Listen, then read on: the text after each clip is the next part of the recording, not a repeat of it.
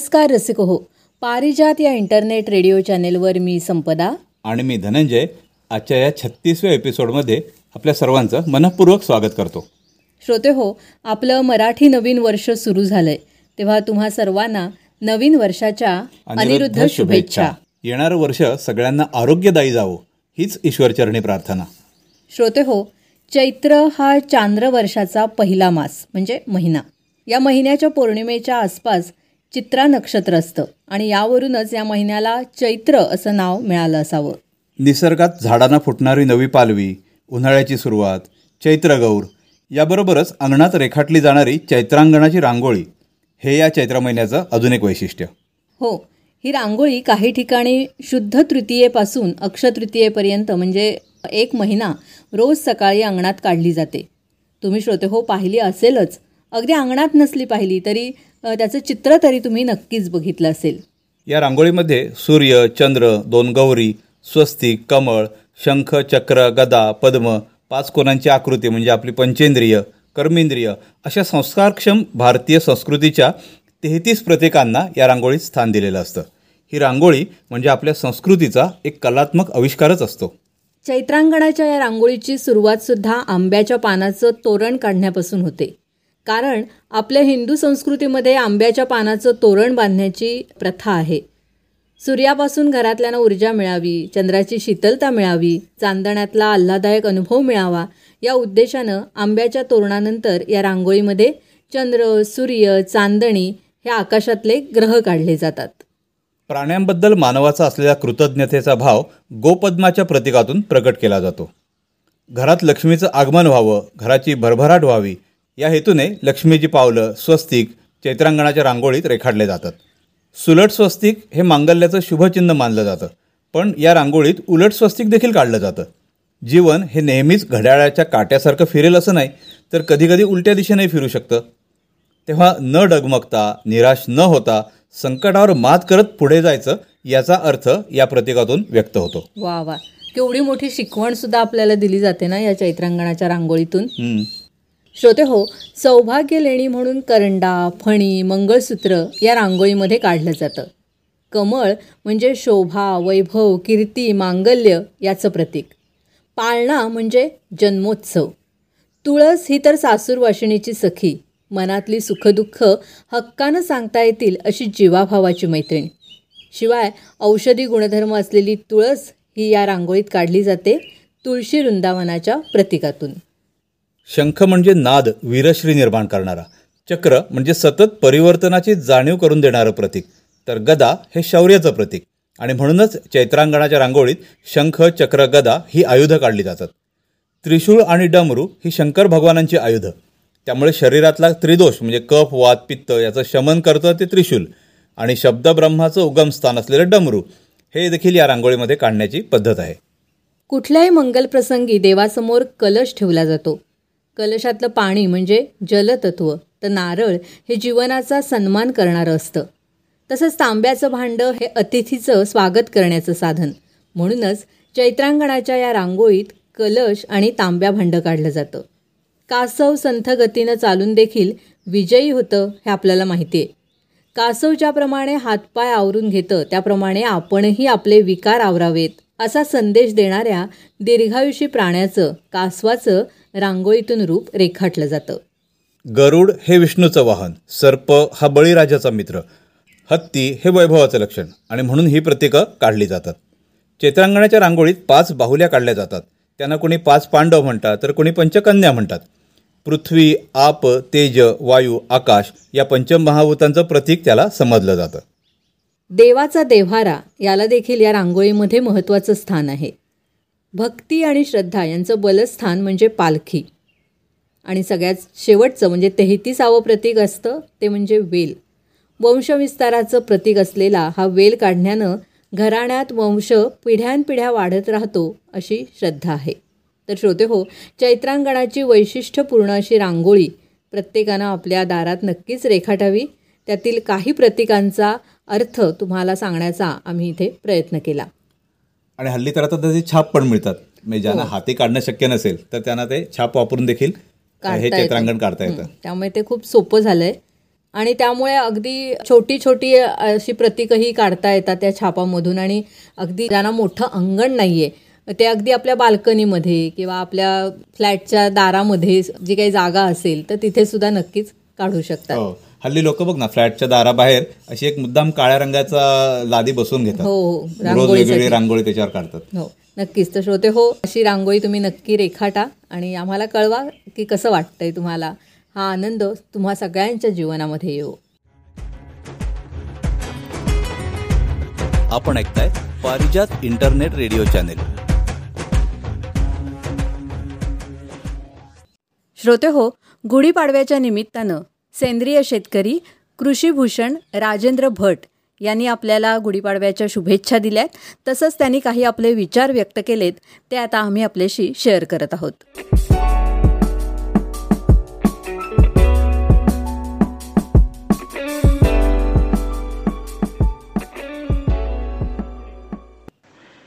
गुढीपाडवा. शालिवान शके एकोणीसशे त्रेचाळीस. पलोनाम संवत्सरेची सुरुवात. आपल्या सगळ्यांना हे नवीन वर्ष सुख समृद्धीचे आणि आरोग्यदायी जाऊ प्रत्यक्षात सुख समृद्धी आणि आरोग्य मिळवण्यासाठी आपल्याला काहीतरी करायला लागतं. आजची परिस्थिती एवढी गंभीर होत चालली आहे की सुखाच्या व्याख्या बदलल्या आहेत. अतिरिक्त उपभोग सुरू झाला आहे. समाधान मिळण्याची मानसिकता संपत आली आहे. अजून हवं आहे अजून हवं आहे अजून हवं आहे हे न थांबणारी गोष्ट आहे.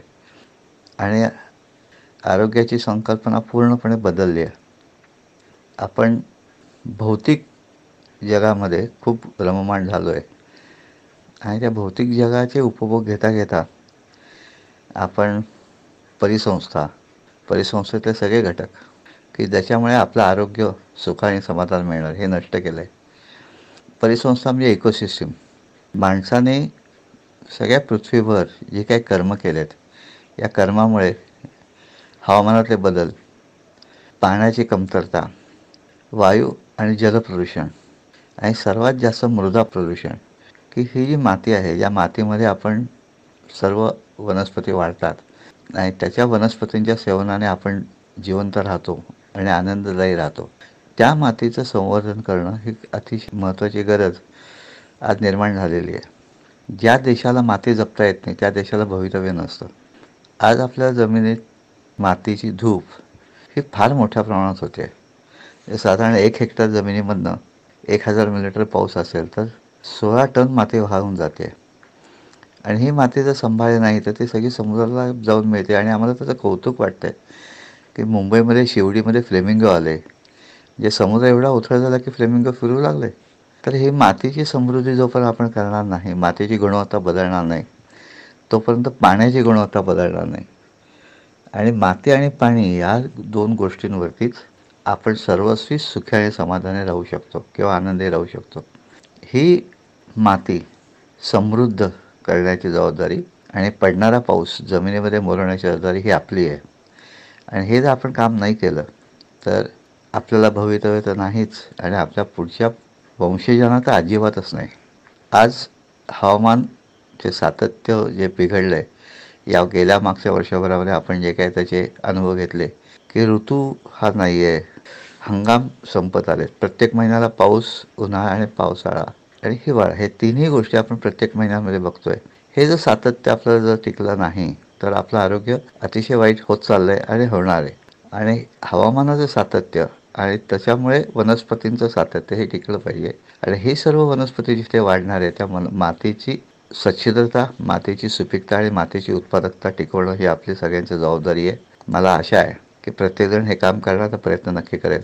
अगदी छोटंसं काम आपण करूया की आपण प्रत्येकाने स्वतःचं कार्बन फूटप्रिंट आणि वॉटर फूटप्रिंट हे काढून बघूया.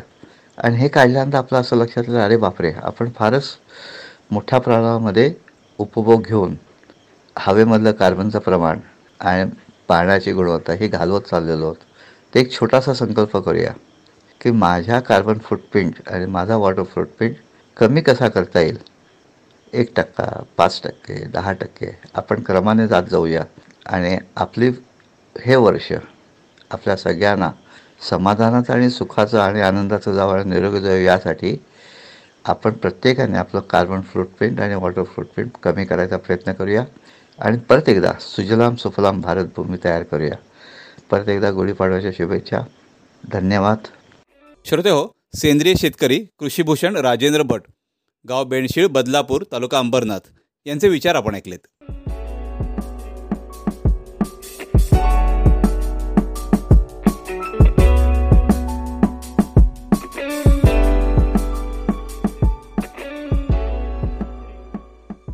आणि आता सुंदरसं गाणं आपण ऐकूया. आणि हे गाणं आपल्यासाठी गायलंय रत्नागिरीच्या लीना खामकर यांनी. विमुख शिखर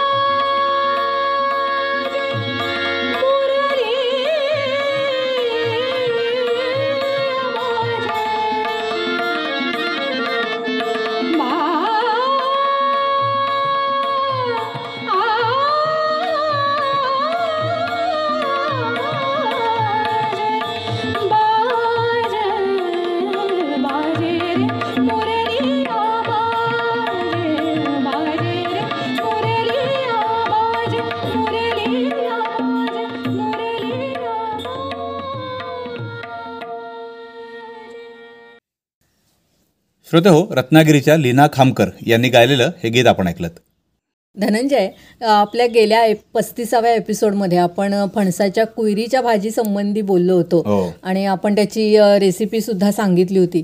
तर ते ऐकल्यानंतर बऱ्याच श्रोत्यांनी आपल्याला त्याच्यावर प्रतिक्रिया पाठवली की खूप जणांना आठवण झाली त्या दिवसांची. कारण सगळ्यांनाच आत्ता काही ती भाजी करणं शक्य नाही. पण काहींनी असंही सांगितलं की आम्ही भाजी आता करणार हो नक्की. हो, एकाने तर असं पण कळवलं की बघा योगायोग काय तो की आज आमच्याकडे ती भाजी आता हे चालू आहे. हो अरे खूपच छान. आपण भेसळ कशी ओळखावी हे सुद्धा सांगितलं होतं. हो. तर त्याचेही काही जणांनी प्रयोग करून पाहिले. आणि आणखीन पदार्थ आमच्याकडे निर्भेळ आहेत याचा आनंद आपल्याजवळ व्यक्त केला की आम्हाला तुम्ही चांगल्या टिप्स दिल्यात. तर श्रोते हो ही अशा तुमच्या या प्रतिक्रिया आम्हाला खूप सुखावून जातात. आणखीन असाच आम्हाला नेहमी तुम्ही रिस्पॉन्स देत राहा. त्यामध्ये सांगितलं होतं बघ की आता हळूहळू फणसामध्ये गरे व्हायला लागलेत. हो. आणखीन या गऱ्यांची उकड भाजी सुद्धा खूप छान होते. आणि श्रोते हो तुम्ही कशी करता? तर ती रेसिपी सुद्धा आम्हाला पाठवलीत तर आपण इतर श्रोत्यांशी शेअर करू. तर आपल्याला तशी रेसिपी आलेली आहे. राजापूरच्या प्रकाश जोग यांनी आपल्याला फणसाच्या गऱ्यांची भाजी कशी दोन प्रकारे करायची याच्या पद्धती लिहून पाठवल्यात. तर आपण नक्कीच आता त्या श्रोत्यांशी शेअर करूया. सुरुवातीला गरे चिरून केलेली ही भाजी आहे. तर जून गरे ते बारीक चिरायचे नंतर कुकरमध्ये शिजवून घ्यायचे कुकरमधून काढून त्यामध्ये मीठ आणि गूळ घालून ढवळून घ्यायचं. नंतर त्याच्यावर हिंग मोहरी घालून खमंग फोडणी द्यायची. फोडणीत एकतर लाल सुक्या मिरच्या घालता येतील किंवा चवीसाठी लसूण आणि ओल्या मिरचीचं वाटपसुद्धा घालू शकतो. वाढताना त्याच्यावर ओलं खोबरं आणि कोथिंबीर घालावं.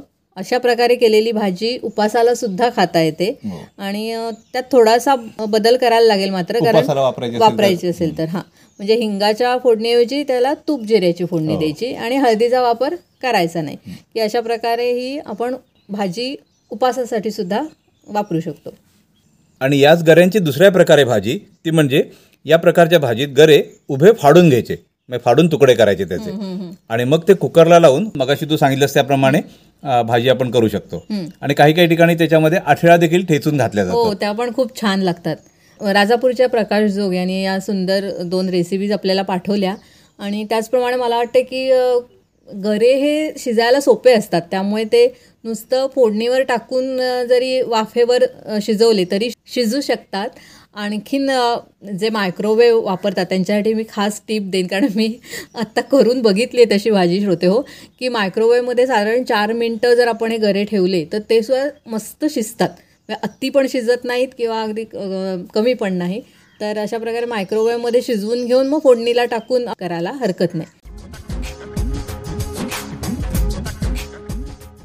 धनंजय जसं राजापूरच्या प्रकाश जोग यांनी आपल्याला या गऱ्यांची रेसिपी पाठवली होय. तर आपण आवाहन केल्याप्रमाणे केळशीच्या ज्या सानिका वर्तक आहेत तर त्यांनी सुद्धा आपल्याला या गऱ्यांच्या भाजीबद्दल किंवा एकंदरच त्यांना त्याच्याबद्दल काय वाटतं? तर त्यांनी असा एक छान लेखच आपल्याला लिहून पाठवला आणि त्याशिवाय रेसिपी सुद्धा पाठवले. तर आता आपण ती श्रोत्यांना वाचून दाखवूया. तर त्या सानिका वर्तक म्हणतात की सध्या उन्हाळी सुट्टी सुरू असल्यामुळे आईला आणि आजीला मदत आणि स्वतःची आवड म्हणून काहीतरी करण्याचे माझे प्रयत्न चालू असतात. कोकणी माणसाचं घर म्हटलं की आजूबाजूला वाडीत अनेक प्रकारच्या भाज्या त्या त्या ऋतूप्रमाणे असतातच. उन्हाळा म्हटलं की कैरी करवंद यांची लोणची बेगमीसाठी मुरांबे हे पदार्थ जवळजवळ रो रोज केले जातात. काही ना काहीतरी चालूच असतं. आणि त्यातलाच एक पदार्थ म्हणजे उकडगरे. पौष महिन्यापासून फणसाच्या झाडाला कुयरी म्हणजे पारा लागायला सुरुवात होते आणि घराघरातून कुयरीची भाजी सुरू होते. साधारण फाल्गुन महिन्याच्या शेवटी किंवा चैत्र महिन्याच्या सुरुवातीला फणस तयार होऊ लागतात. आता या फणसाचे प्रकार तरी किती? प्रत्येक वाडीतल्या फणसाची चव वेगळी असते. या फणसाचे किती प्रकार आणि उपप्रकार? प्रत्येकाच्या वाडीतल्या फणसाची चव वेगळी. सर्वसाधारणपणे आपल्याला कापे आणि बरके हे दोन प्रकार आणि नावं माहिती असतात. पण वाडीच्या मालकानं त्या त्या झाडांना वेगवेगळी नावं दिलेली असतात. माझ्या मामाकडे एक फणस आहे. त्याला जास्वंद्या म्हणतात. आमच्या शेजारच्या वाडीतल्या फणसाला ढोलीतला फणस म्हणतात. आमच्या वाडीत एक लसण्या फणस आहे.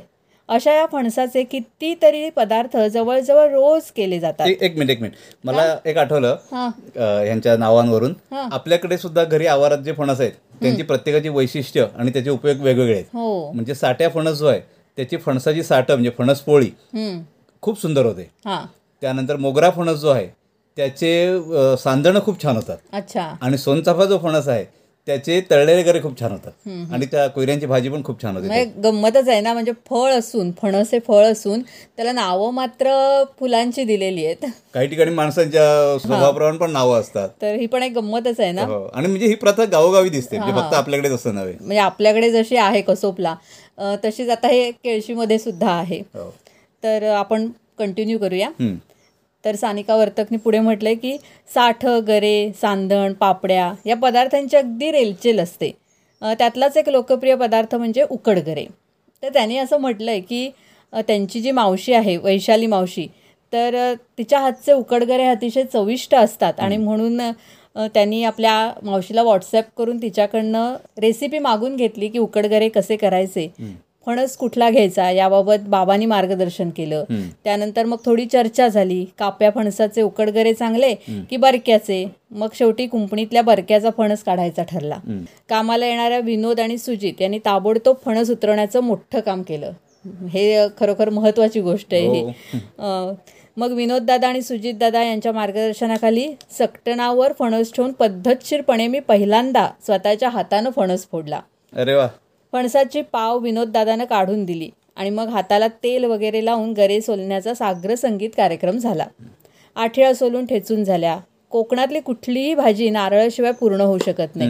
त्यामुळे भरपूर ओला नारळ खरवडून झाला. आणि मग नेहमीप्रमाणे आईच्या मार्गदर्शनाखाली उकडगरे म्हणजेच फणसाची भाजी तयार झाली. आमचे बंधुराज आणि बाबा यांना उकडगरे आवडत नाहीत पण ताईनं म्हणजे मी केले म्हणून त्यांनी खाऊन छान प्रतिक्रिया सुद्धा दिली. चवीने खाणाऱ्या बंधुराजांची प्रतिक्रिया ऐकून उकडगरे यशस्वी झाले ह्याची पावती मिळाली. तर आपल्या श्रोत्यांना सांग ना त्यांनी कृती पण लिहून पाठवली हो त्यांनी कृती पण आपल्याला लिहून पाठवली की अगदी न आवडणाऱ्या त्यांच्या भावाला सुद्धा ती भाजी आवडली. तर त्याच्यात आपण कृती सांगूया. गरे आणि आठिळा सोलून घ्यायच्या. तेल गरम झालं की सुक्या मिरच्या तळून घ्यायच्या आणि थंड झाल्या की त्या कुस्करून ठेवायच्या. फोडणी करताना थोडं जास्त तेल घालायचं.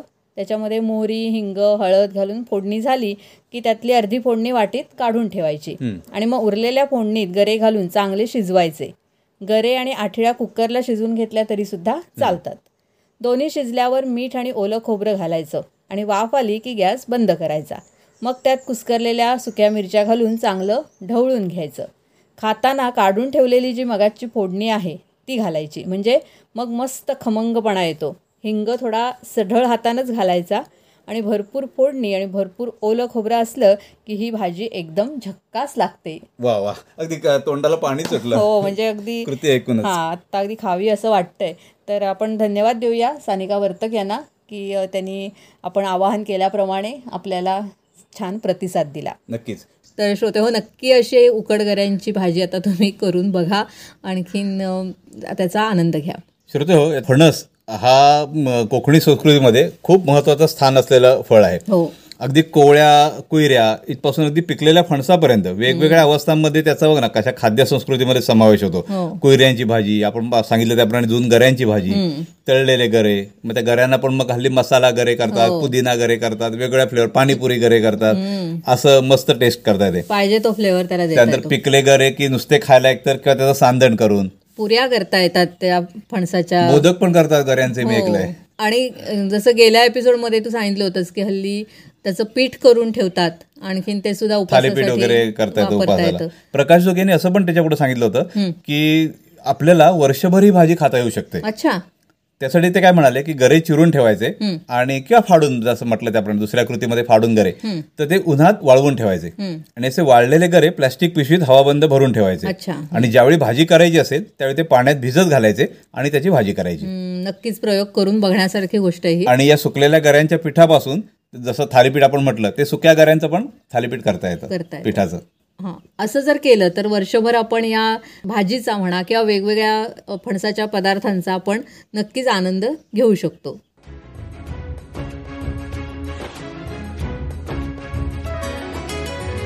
पारिजात रेडिओ आपलं इंटरनेट रेडिओ चॅनल.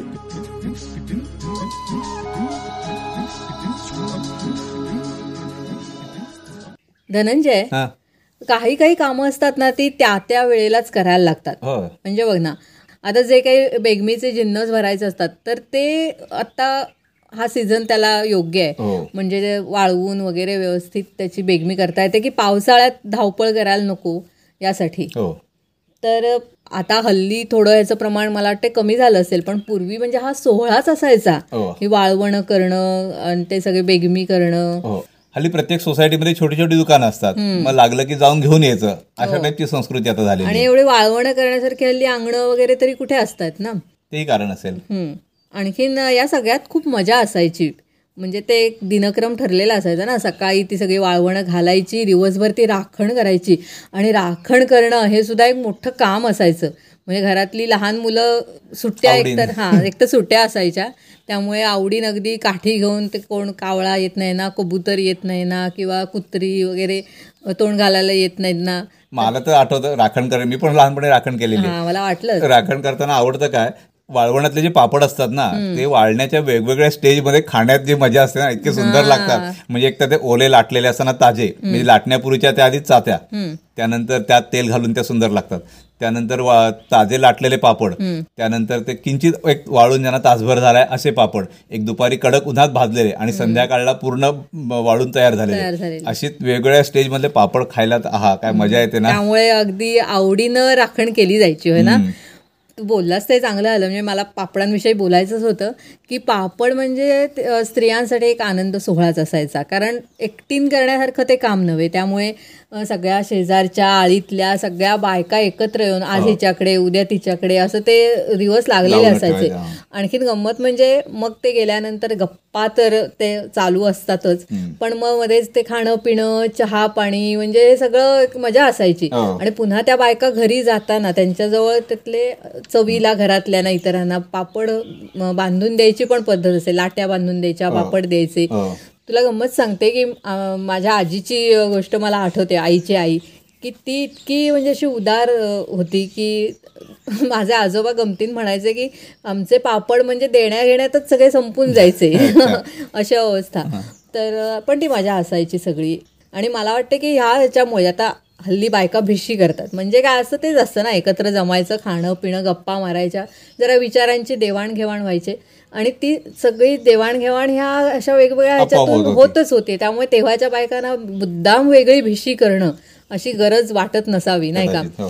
तर मला वाटतं आपण जरा इथे थांबूया.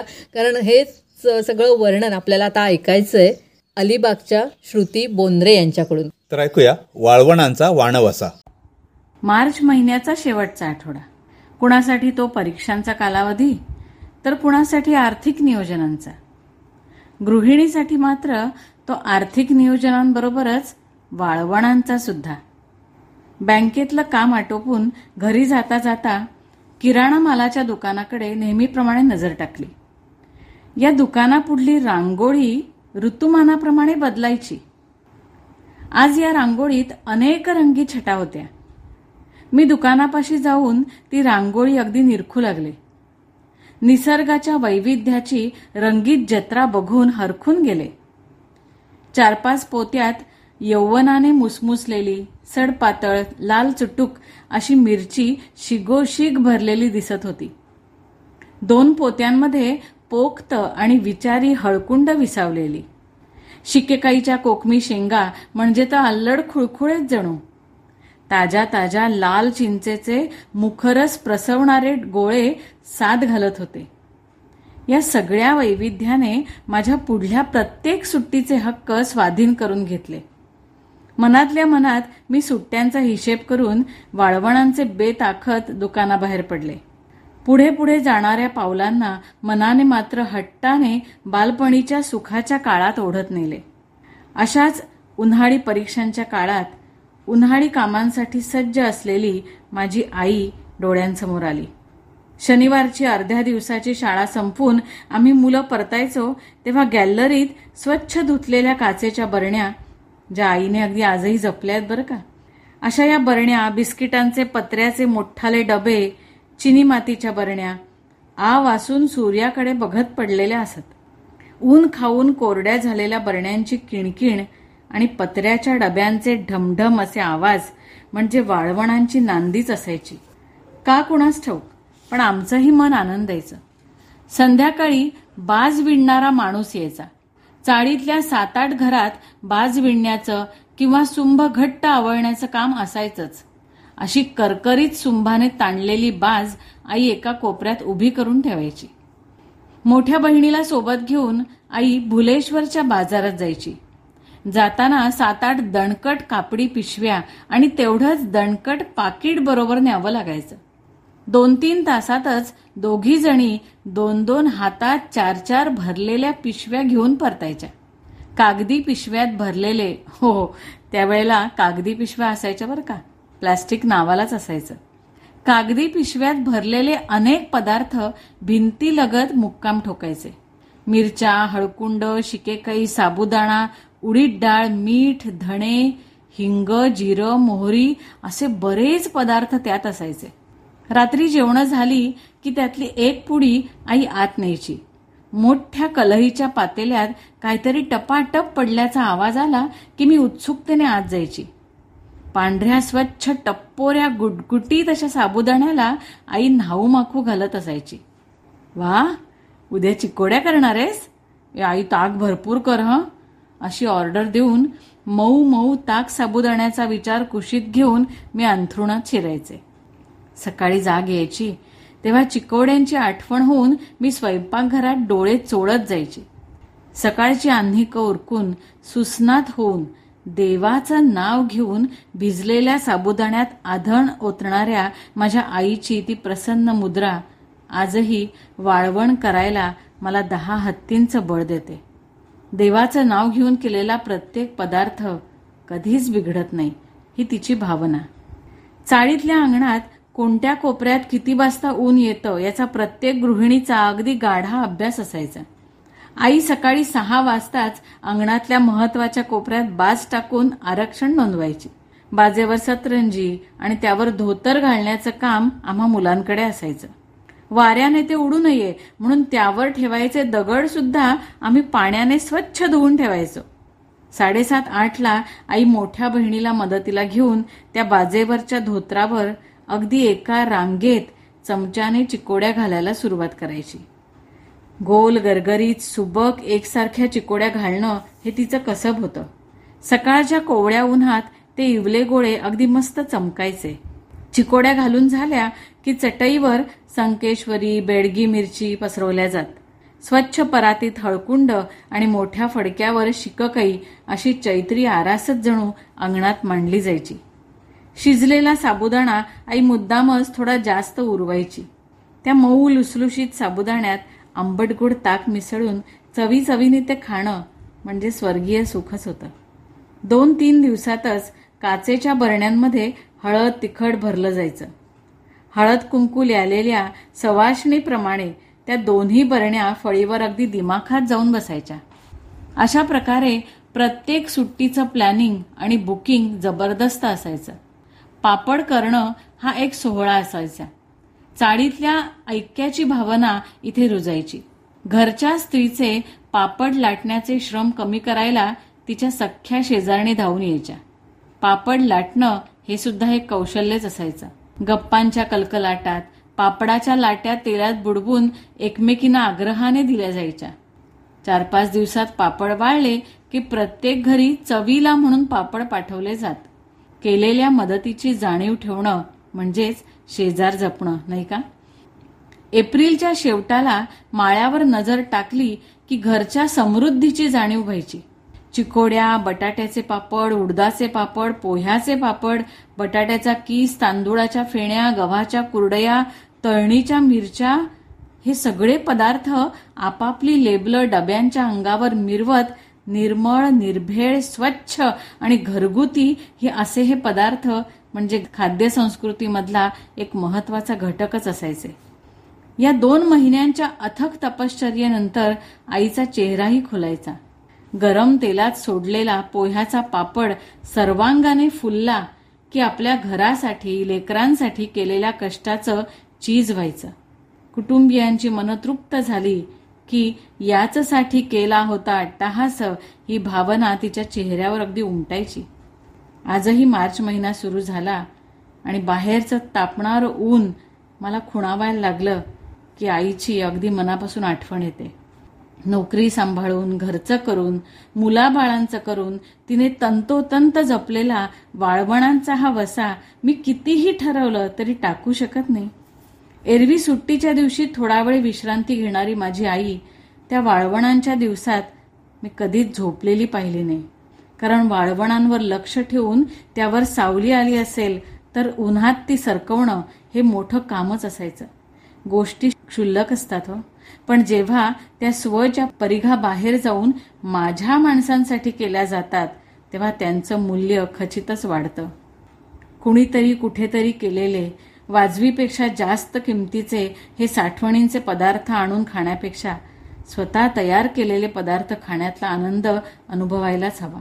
आजच्या धावपळीच्या आयुष्यात खरं तर चेंज म्हणून वाळवणं करावीतच कारण ते एक प्रकारचं उन्हाळी शिबिरच असेल. स्वच्छता टापटीप चटके सोसण्याची तयारी सावधानता कौशल्य किती किती शिकायला मिळेल या शिबिरात? आठवणींच्या पायवाटेवरून वर्तमानाच्या हमरस्त्यावर आले.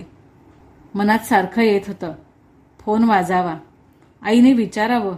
काय ग बाजारात जाऊन आलीस का? कशी आहे बेडगी मिरची?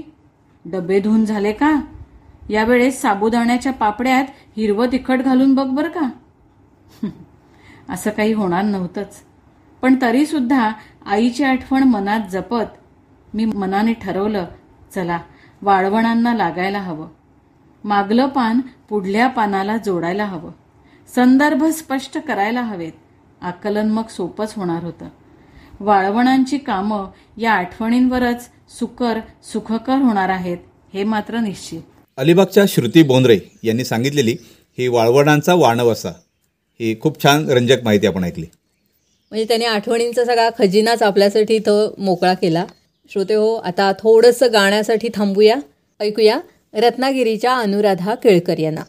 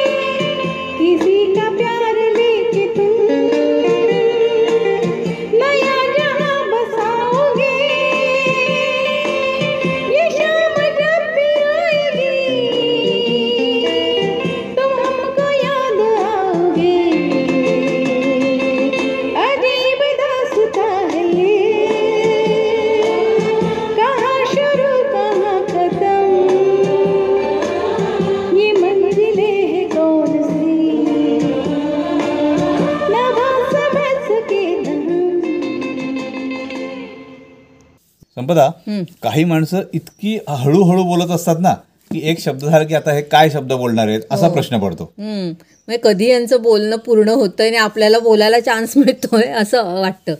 पण काय काय माणसं धनंजय इतकी फास्ट बोलणारी असतात ना की अर्धे त्यातले शब्द मुळी कळतच नाही. मला पण तू म्हणतेस नाही बऱ्याचदा. बरेचदा म्हणते. पण आता खूप छान बोलतोस तू.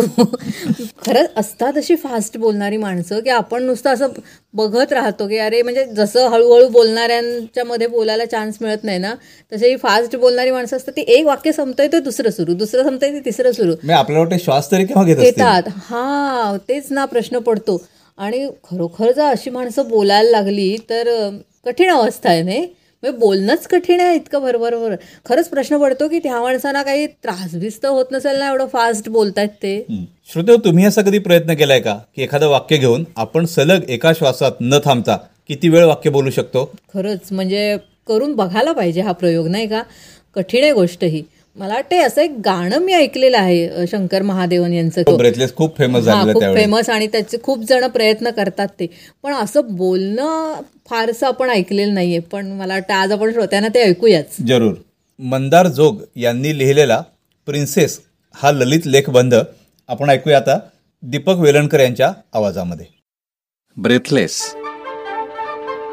भर दुपारी बारा वाजता ग्रीष्माच्या संसर्गाने बाधित झालेला सूर्य पृथ्वीवर उन्हाची वांती करत असताना अनेक मैलापर्यंत एखादे झुडूपही नसणाऱ्या रस्त्यावरील धुळीने माखलेल्या त्या एक खांबी बस स्टॉपवर उभा राहून उष्ण वावटळीत उडत असलेल्या मातीची फुटं ओल्या अंगावरती लिंपून घेत मेणबत्ती सारखा वितळत असलेल्या त्याला चेहऱ्याच्या तीन चतुर्थांश आकाराचा दुरंगी गॉगल लावून अचानक शेजारी अगदी जवळ येऊन उभ्या राहिलेल्या तिच्या गोऱ्या पुष्ट मांड्या दाखवूनही न दाखवणाऱ्या टोन जीन्सवर तिने घातलेल्या पांढऱ्या स्लीवलेस लिनिन टॉप मधून तिच्याही नकळत तिच्या नितळ गोऱ्या दंडावरून वेगाने ओघळत कोणत्याही क्षणी जमिनीवर पडून कायमचा नष्ट होण्याची शक्यता असलेल्या घामाच्या एका अगोचर थेंबाला कसे वाचवावे ह्या विचारात गुंतल्याने अचानक शीतल थंडाव्याचा आनंद क्षणभर लाभत असताना त्याच्याच नाकावर टपून बसलेल्या एका घर्मबिंदूने नेम साधत त्याच्या तोंडात उघडून आपल्या खारट चवीने त्याचे लक्ष विचलित केले तेव्हाच नेमकी तिच्या गोऱ्या दंडावरच्या त्या घामाच्या अधीर ओघळाने तापलेल्या डांबरी रस्त्यावर उडी घेऊन सर्र असा क्षीण आवाज करत क्षणार्धात बाष्प बनत आत्महत्या केली तेव्हा आकाशामध्ये सूर्य भेसूर हसत होता आणि पूर्वेला कुठेतरी आत्ताच विहरत असलेल्या काळ्या ढगांचा एक पुंजका आपल्या सैन्याची वाट पाहत मुजोर सूर्याला ग्रासायला आतुर होत होता आणि निसर्ग नामक सर्व शक्तिमान शक्ती क्षणात एखादे अस्तित्व निर्माण आणि नष्ट करण्याच्या आपल्याच अमर्याद शक्तीची जाणीव करून देत कूज बदलत होती. तुम्हाला जमतं का हे एका श्वासात? बाप रे. खरंच दीपक वेलणकर यांनी एका श्वासामध्ये एवढं बोलले ते. म्हणजे खरंच कौतुकास्पद गोष्ट आहे ही. आणखीन मंदार जोग यांनी लिहिलंही सुंदर होतं.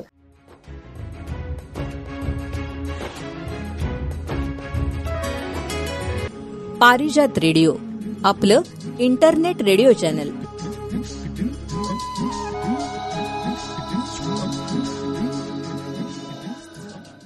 श्रोतो आता एक छानसं गाणं ऐकूया.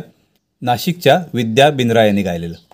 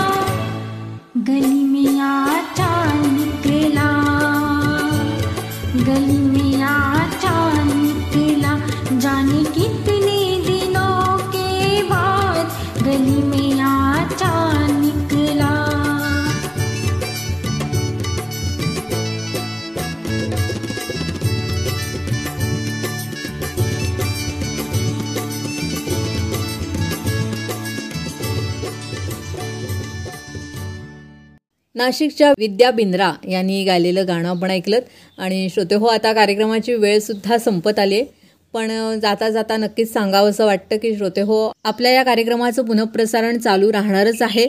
तेव्हा तुम्हीही ऐका तुमच्या प्रियजनांनाही हा कार्यक्रम ऐकायला सांगा. आपली जी लिंक आहे ती जास्तीत जास्त श्रोत्यांपर्यंत शेअर करा. आणखीन नेहमी आम्ही सांगतो तसं श्रोते हो पारिजात रेडिओ हे आपलं इंटरनेट रेडिओ चॅनेल आहे. त्यामुळे तुमचे काही लेख असतील तुम्ही लिहिलेल्या कथा असतील तुमच्याकडे काही संकलित केलेली माहिती असेल तुमच्या कविता असतील तुमचे काही अनुभव असतील जे काही आहे की तुम्हाला दुसऱ्यांशी शेअर करावं असं वाटतं तर तुम्ही ते आम्हाला लिखित किंवा ऑडिओच्या स्वरूपामध्ये नक्की पाठवा. तुमचं या सगळ्या साहित्याचं आपल्या पारिजात रेडिओ चॅनेलवर स्वागतच आहे. श्रोते हे पाठवण्यासाठी आमचा व्हॉट्सॲप नंबर आहे nine four two two four two nine three three three. चौऱ्याण्णव बावीस बेचाळीस त्र्याण्णव तेहतीस. तसं श्रोते हो याच व्हॉट्सॲप नंबरवर तुम्ही कार्यक्रमाविषयीच्या प्रतिक्रियासुद्धा आम्हाला नक्की कळवा. तुम्हाला कार्यक्रम कसा वाटतोय? त्यामध्ये तुम्हाला आणखीन काय ऐकायला आवडेल? तुमच्या काही सूचना असतील तर त्यासुद्धा आम्हाला नक्कीच कळवा की जेणेकरून आपला हा कार्यक्रम आणखीन सुंदररित्या आपल्याला फुलवता येईल. तर आपलं पारिजात रेडिओ नावाचं फेसबुक पेजसुद्धा आहे. तिथे सुद्धा तुम्ही तुमच्या प्रतिक्रिया नोंदवू शकता. आपलं पारिजात रेडिओ नावाने टेलिग्राम चॅनेल आहे. ते जॉईन करून आपल्याला या कार्यक्रमाचं शेड्यूल मिळू शकतं. तसं श्रोते हो आज तुम्ही छत्तीसावा एपिसोड ऐकलात पण याआधीचे सगळे पस्तीस एपिसोडसुद्धा तुम्ही पुन्हा ऐकू शकता आमच्या पॉडकास्ट प्लॅटफॉर्मवर अँकर dot F M slash Parijat radio. इथे आपल्याला सर्व एपिसोड ऐकायला मिळतील. याशिवाय गुगल पॉडकास्टवर देखील हे सर्व एपिसोड्स उपलब्ध आहेत. तेव्हा श्रोते हो आमच्या या सगळ्या कार्यक्रमांचा आस्वाद नक्कीच घ्या आणि आपल्या प्रियजनांनाही घ्यायला सांगा. तेव्हा भेटूया पुढच्या गुरुवारी बावीस एप्रिलला नव्या कोऱ्या फ्रेश कार्यक्रमासह. आणि आता या कार्यक्रमातून मी संपदा जोशी आणि मी धनंजय जोशी आपला निरोप घेतोय. नमस्कार. नमस्कार.